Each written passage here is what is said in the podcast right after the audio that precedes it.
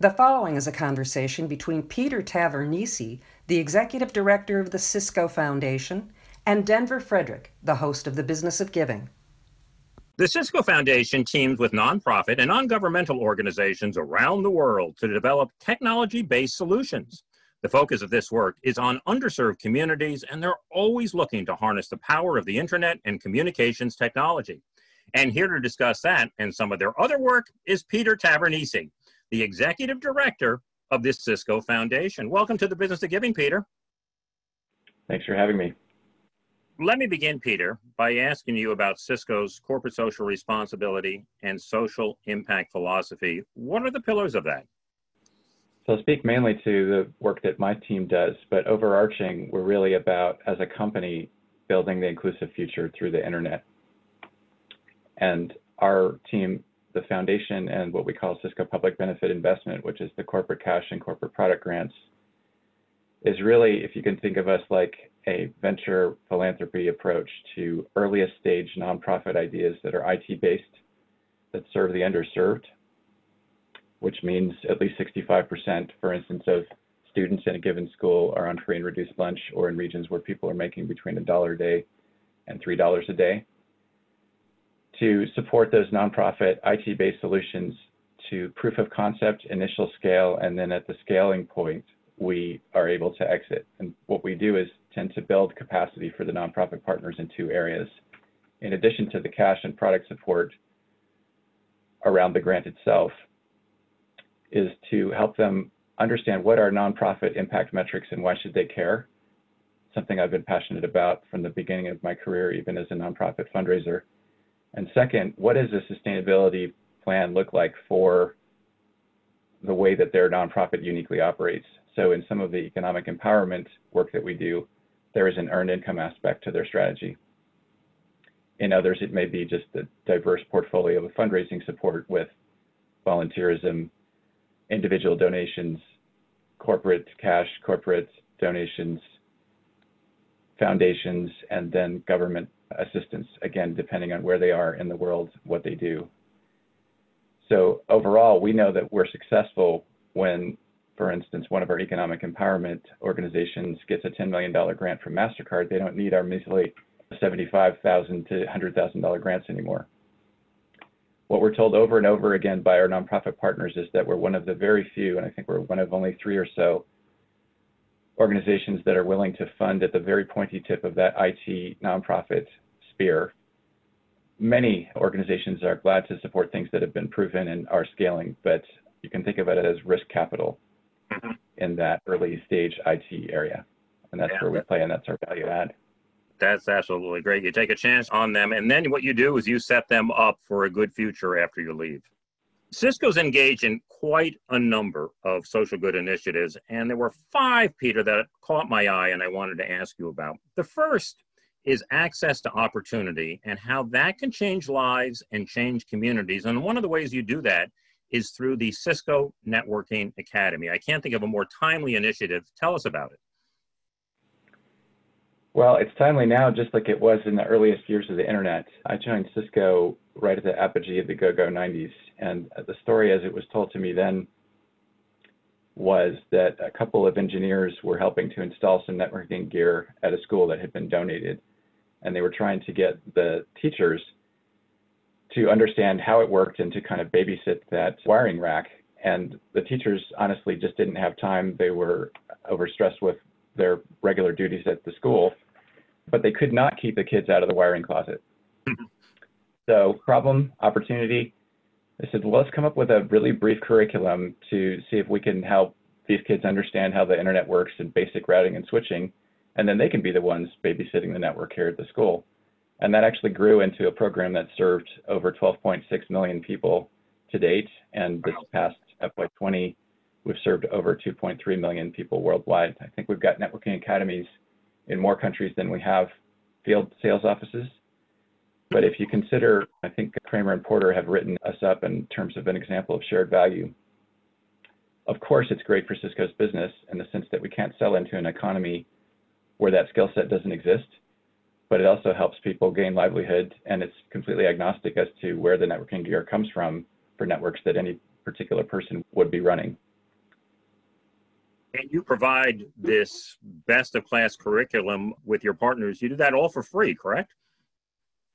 That's correct. If you think about it from in-kind value terms, I think last fiscal year it was something like three hundred fifteen million dollars in total in-kind value worldwide. So that's putting the foundation in perspective. Our foundation budget is just thirteen million dollars a year, including matching gifts. So it really is our the main ring of the circus, the main show, but we'll talk about some other things that have made the foundation more prominent in recent years.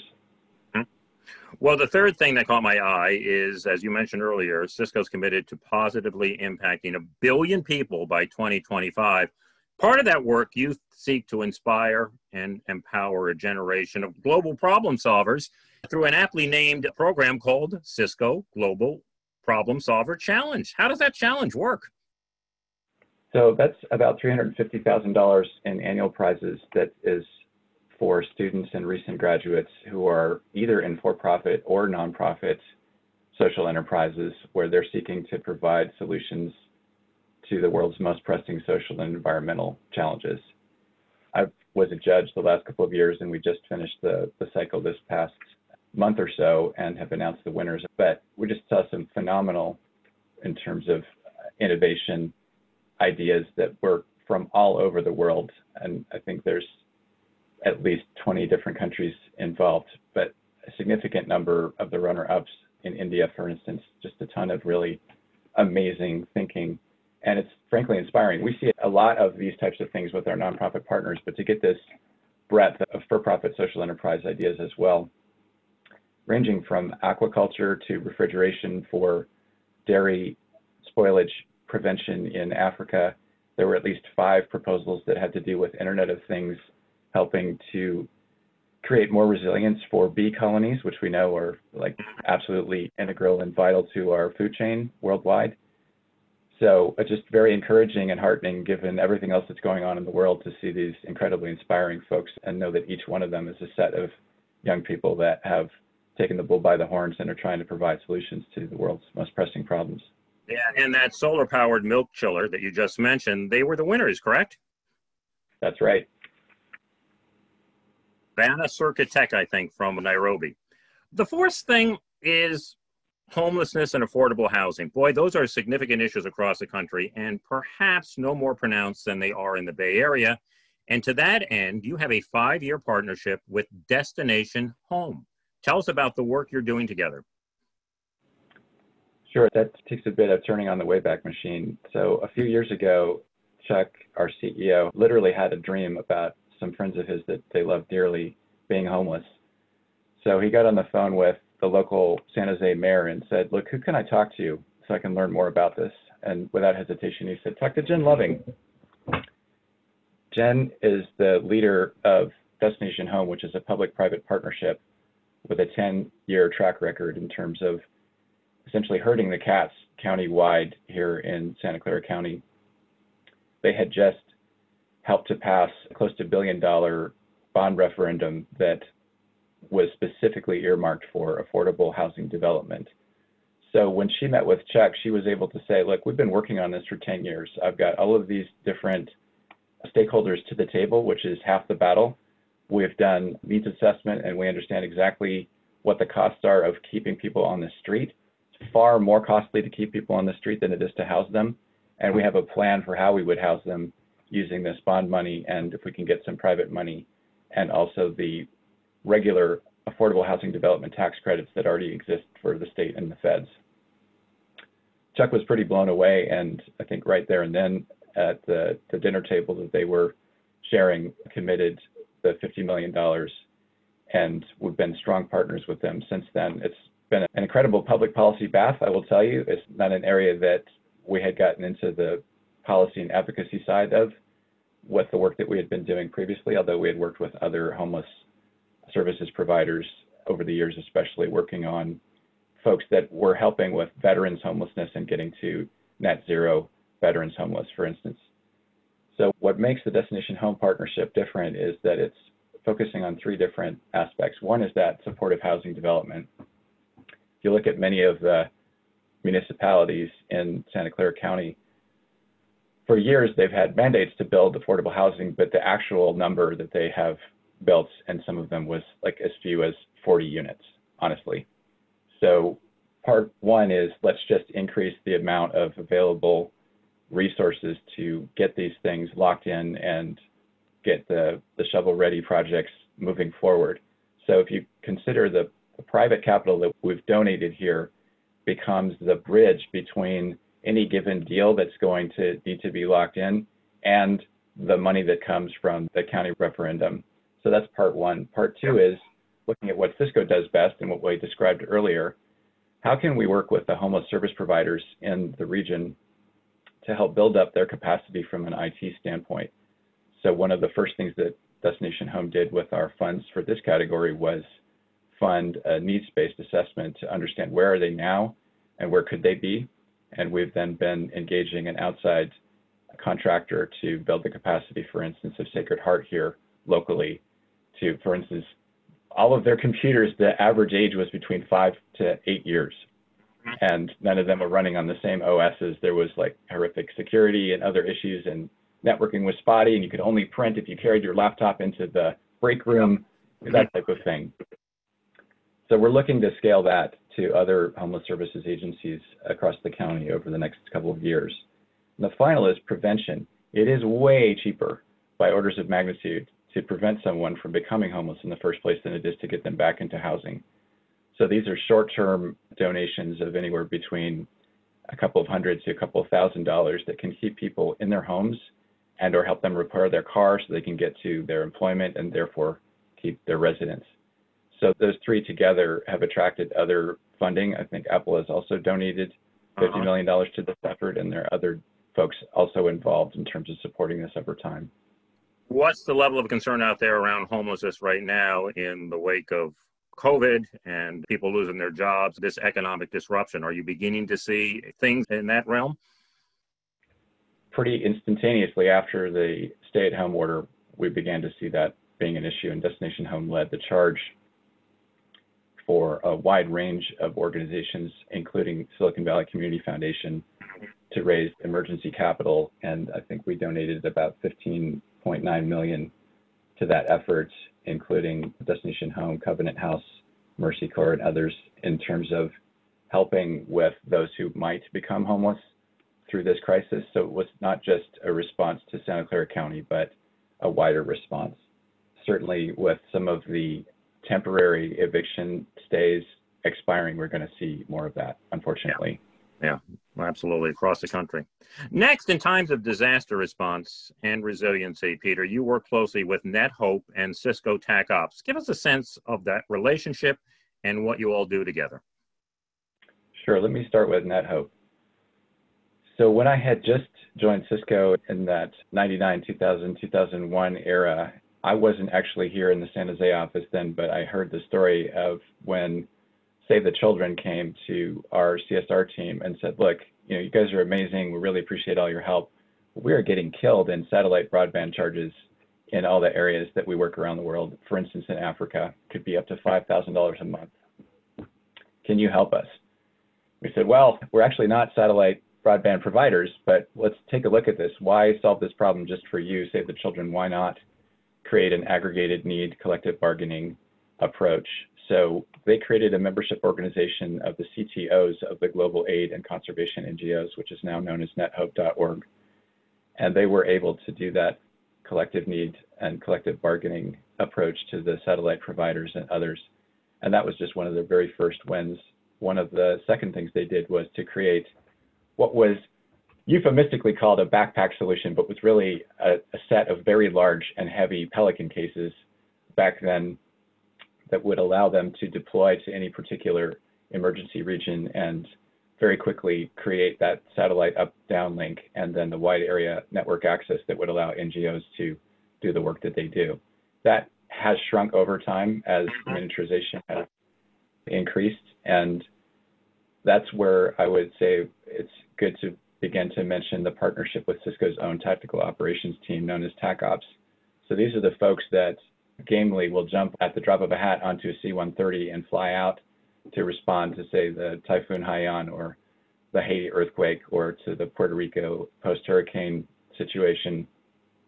And in Puerto Rico, they were co-deployed with NetHope for more than three months in rotating groups, because of course it's really difficult conditions to be working under, but they were able to restore, I think, close to one hundred different of what the Puerto Rican government had identified as their most vital communication nodes for their network.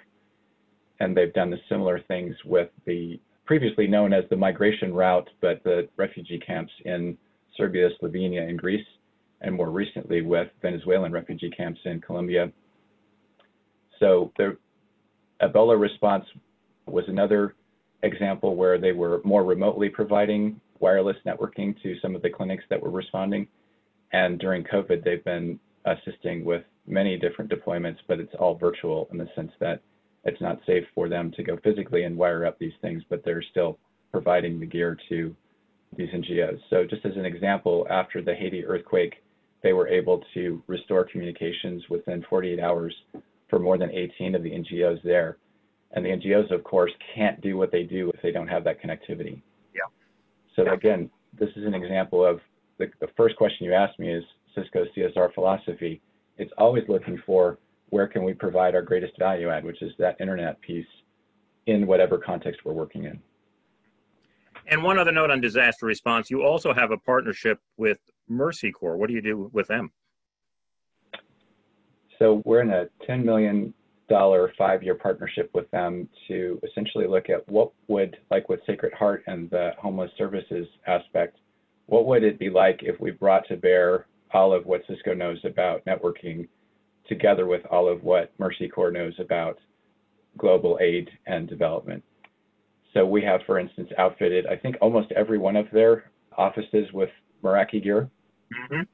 At the top of the line from the Cisco side, and also, importantly, exactly what they can use in the field to better manage their networks remotely and directly at a price point that is sustainable for them. And then we're working on many other initiatives that have to do with building their capacity in some of their particular program focus areas, like how do you identify in a way that guards the identity of a particular individual or family, but using potentially biometrics or some sort of debit card type of situation so that we can reduce the fraud and the, the replication or the misappropriation of some of the resources that go out in the field to folks in various situations like refugee or post-disaster. You want to be sure that each family is getting what they need and deserve, but not more than that or less than that, frankly. And so these have been challenges that they've had historically in the field, and is often just reduced to paper-based vouchers, which can be bought and sold and that wind up maybe not being as efficient. Yeah, so many issues around that, particularly trying to balance security with privacy. Finally, Cisco supports the causes that your employees care about, both through matching donations and your Time to Give program. Fill us in on those. Sure.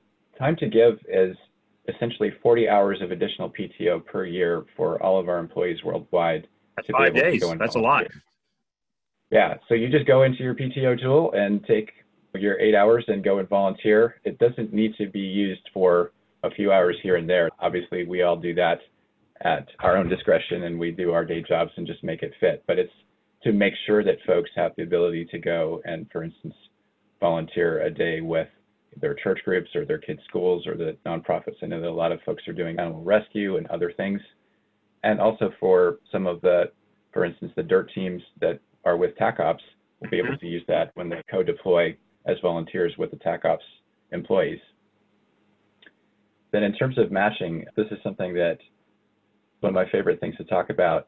Our three issue focus areas for the foundation of critical human needs: food, shelter, water, and disaster response, the education, mostly K eight STEM, and economic empowerment, were originally based on the giving patterns of our employees in our matching program. So that gives you a sense of where their focus is. I, in fact, came in thinking, yeah, we really need an environment category, even back in the early two thousands. But those areas were where the employees were giving. So for much of my time at Cisco, we had one thousand dollars per employee per year for volunteering, matching, and then for their cash grant matching. In the past couple of years, we were able to increase that to ten thousand dollars per person per year for both volunteering and for cash grant matching. in just the last few months, we were able to increase that to twenty-five thousand dollars per employee per year worldwide.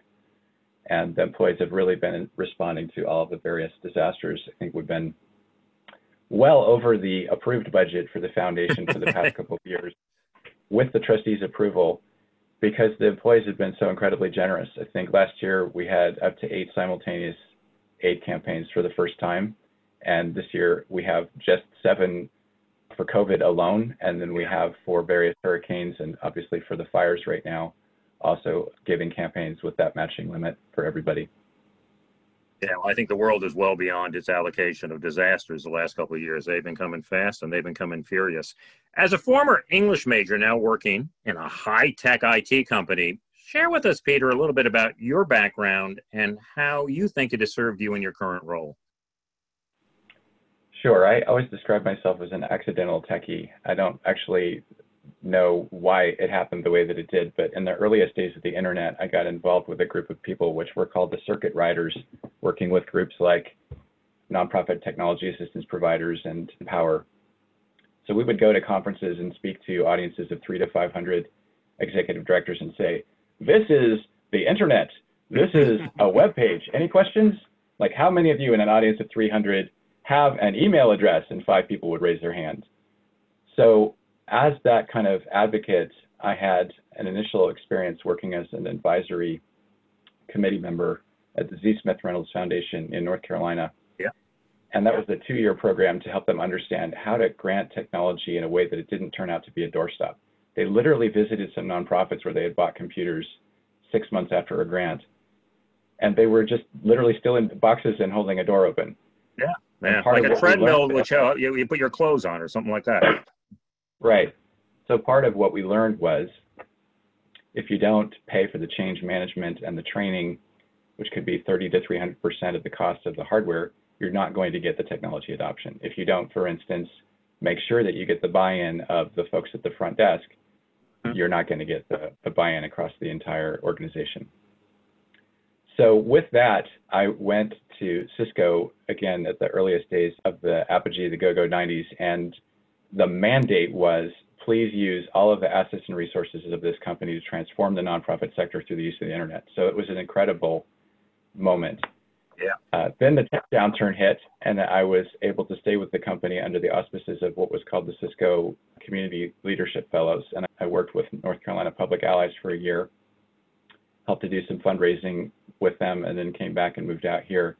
And it's never been the same day twice. I recall vividly telling my nonprofit professional friends from my first career as a fundraiser, if I'm still here five years from now, come kick me in the butt because I've been here too long. But this really has been an extraordinary Archimedean point from which to help move the world, and, and my core passion, which is that intersection between nonprofits and technology. Yeah, well, if you're having impact and you're having leverage, why move on? Finally, Peter, let me ask you about the three major crises of the moment and how the Cisco Foundation is responding, starting with COVID nineteen. Yeah, and I would say that it's not so much the foundation in this case as the company. Um, Fair enough. I think mm-hmm. the company, the company initially provided over two hundred twenty-five million dollars in in-kind services, most of which was making WebEx and other services free for those initial months of the COVID stay-at-home worldwide. We've also donated over fifty-one million dollars in cash grant and in-kind contributions to the various nonprofit partners that are focusing on meeting these critical human needs during the crisis. So that includes that fifteen point nine million dollars that I mentioned about mm-hmm. homelessness for Destination Home, Covenant House, Mercy Corps. We also gave seven point four million dollars to Feeding America, the Food Bank of Central and Eastern North Carolina, Second Harvest Food Bank of Santa Clara, and Replate, in order to help their efforts around food insecurity and hunger, which is something that we've been working with Feeding America National Network on for almost two decades now. And then other cash and P P E donations to Direct Relief, World Health Organization, AmeriCares, First Responders, Children's Foundation, and others. So obviously, a lot of people are making a lot of amazing donations and providing support. So it's not just Cisco, but we're happy to do the pieces that we've been able to do. Yeah, you have a multifaceted effort. The second thing would be racial injustice. What's your work in that arena? Yeah, we launched the Fighting Racism and Discrimination Fund actually some months before the uprisings recently, but we currently have sixteen organizations in that, and we've raised over five hundred two thousand dollars of total impact, including the employee donations and match, and Cisco's made other donations in that area as well. So I know that there's a lot of work being done in companies around the world on this, and stay tuned. Mm-hmm. Mm-hmm. More to come. And finally, and this one's a little bit more specific to you, the wildfires that are just ravaging California and, and all of the West. And I would just say to anybody that's been sitting in the smoke as we have for weeks that sending empathy and support, and we're all in this one together. Mm-hmm. Uh, we did launch a California and West Coast Fires campaign with our nonprofit partners, including the Red Cross. And we're continuing to look at, for instance, the recent hurricane in the Louisiana area, and now the one that's currently there that's doing the slow march across the Southeast. So as I said, we've had an unprecedented number of simultaneous campaigns right now. I think we're at ten simultaneous campaigns, including the fires and the hurricanes. There's a lot to respond to, and you have certainly been responsive. Thanks, Peter. If anyone should be interested in learning more about the work of the Cisco Foundation, where can they go to find out about it?